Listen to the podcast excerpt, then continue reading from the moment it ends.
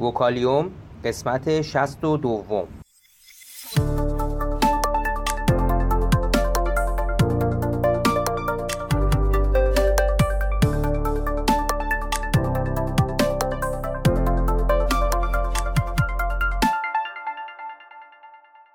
صدای ما را از آسمان نمای گنبد مینا در منطقه فرهنگی گردشگری عباس آباد تهران میشنوید.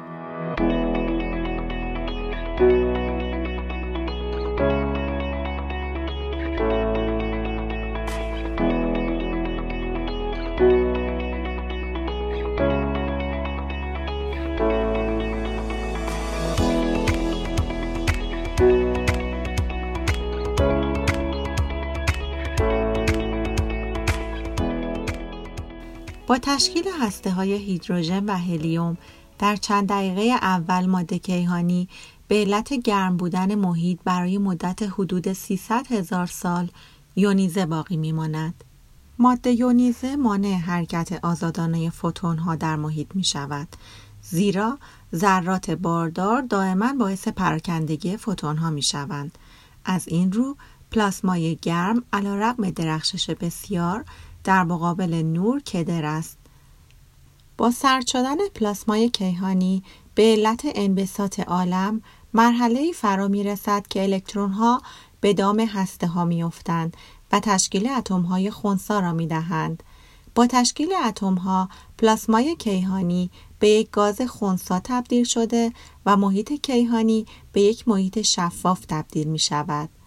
فوتون های باقی مانده از دوران گرم مهبانگ از آن پس آزادانه حرکت می کنند بیان که توسط اتم ها به میزان محسوسی پراکنده شوند. با انبساط کیهان طول موج فوتون ها افزایش یافته رفته رفته به فوتون های کم انرژی تبدیل می شوند. انرژی هر فوتون برابر است با حاصل ضرب فرکانس آن در ثابت پلانک و فرکانس برابر است با سرعت نور تقسیم بر طول موج.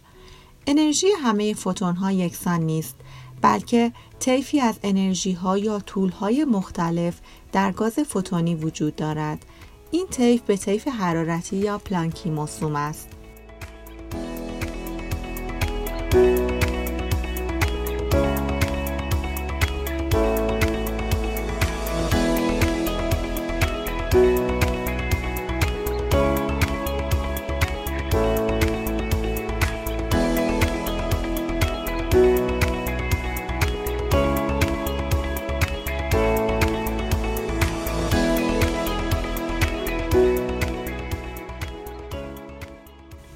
پلانک بنیانگذار نظریه کوانتوم است که برای نخستین بار در سال 1900 میلادی برای توجیه برخی از ویژگی های تابش جسم سیاه فرض کرد تابش الکترومغناطیسی در بسته های کوچکی از انرژی یا فوتون صورت می گیرد.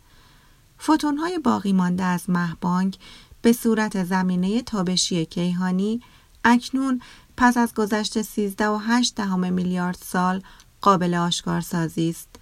طول موج این تابش پس از گذشته این مدت طولانی آنقدر بلند شده است که تنها توسط آنتنهای ریزموج یا مایکروویو قابل دریافت می باشد. این تابش در سال 1964 به طور تصادفی توسط آرنو پنزیاس و رابرت ویلسون کشف شد. پنزیاس و ویلسون در سال 1978 به خاطر این کشف جایزه نوبل دریافت کردند. بررسی چگونگی توزیع زاویه‌ای تابش ریزموج کیهانی یکی از مهمترین موضوعات مورد مطالعه کیهانشناسان در سالهای اخیر می باشد. با اندازهگیری دقیق افتخیز دمای تابش ریزموج کیهانی امکان بررسی نخستین آثار تشکیل ساختار در کیهان فراهم می گردد.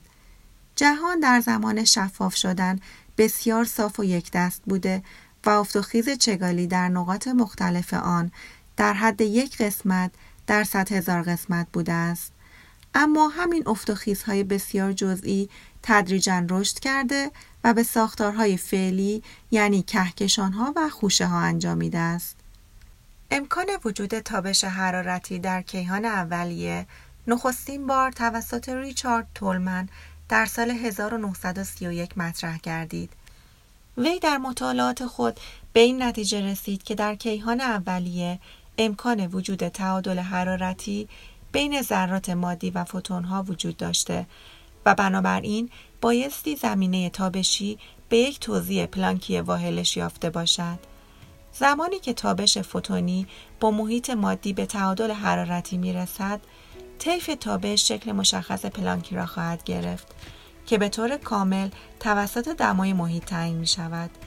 دمای گاز فوتونی با انبساط جهان کاهش می یابد و با دو برابر شدن شعاع جهان این دما نصف می شود.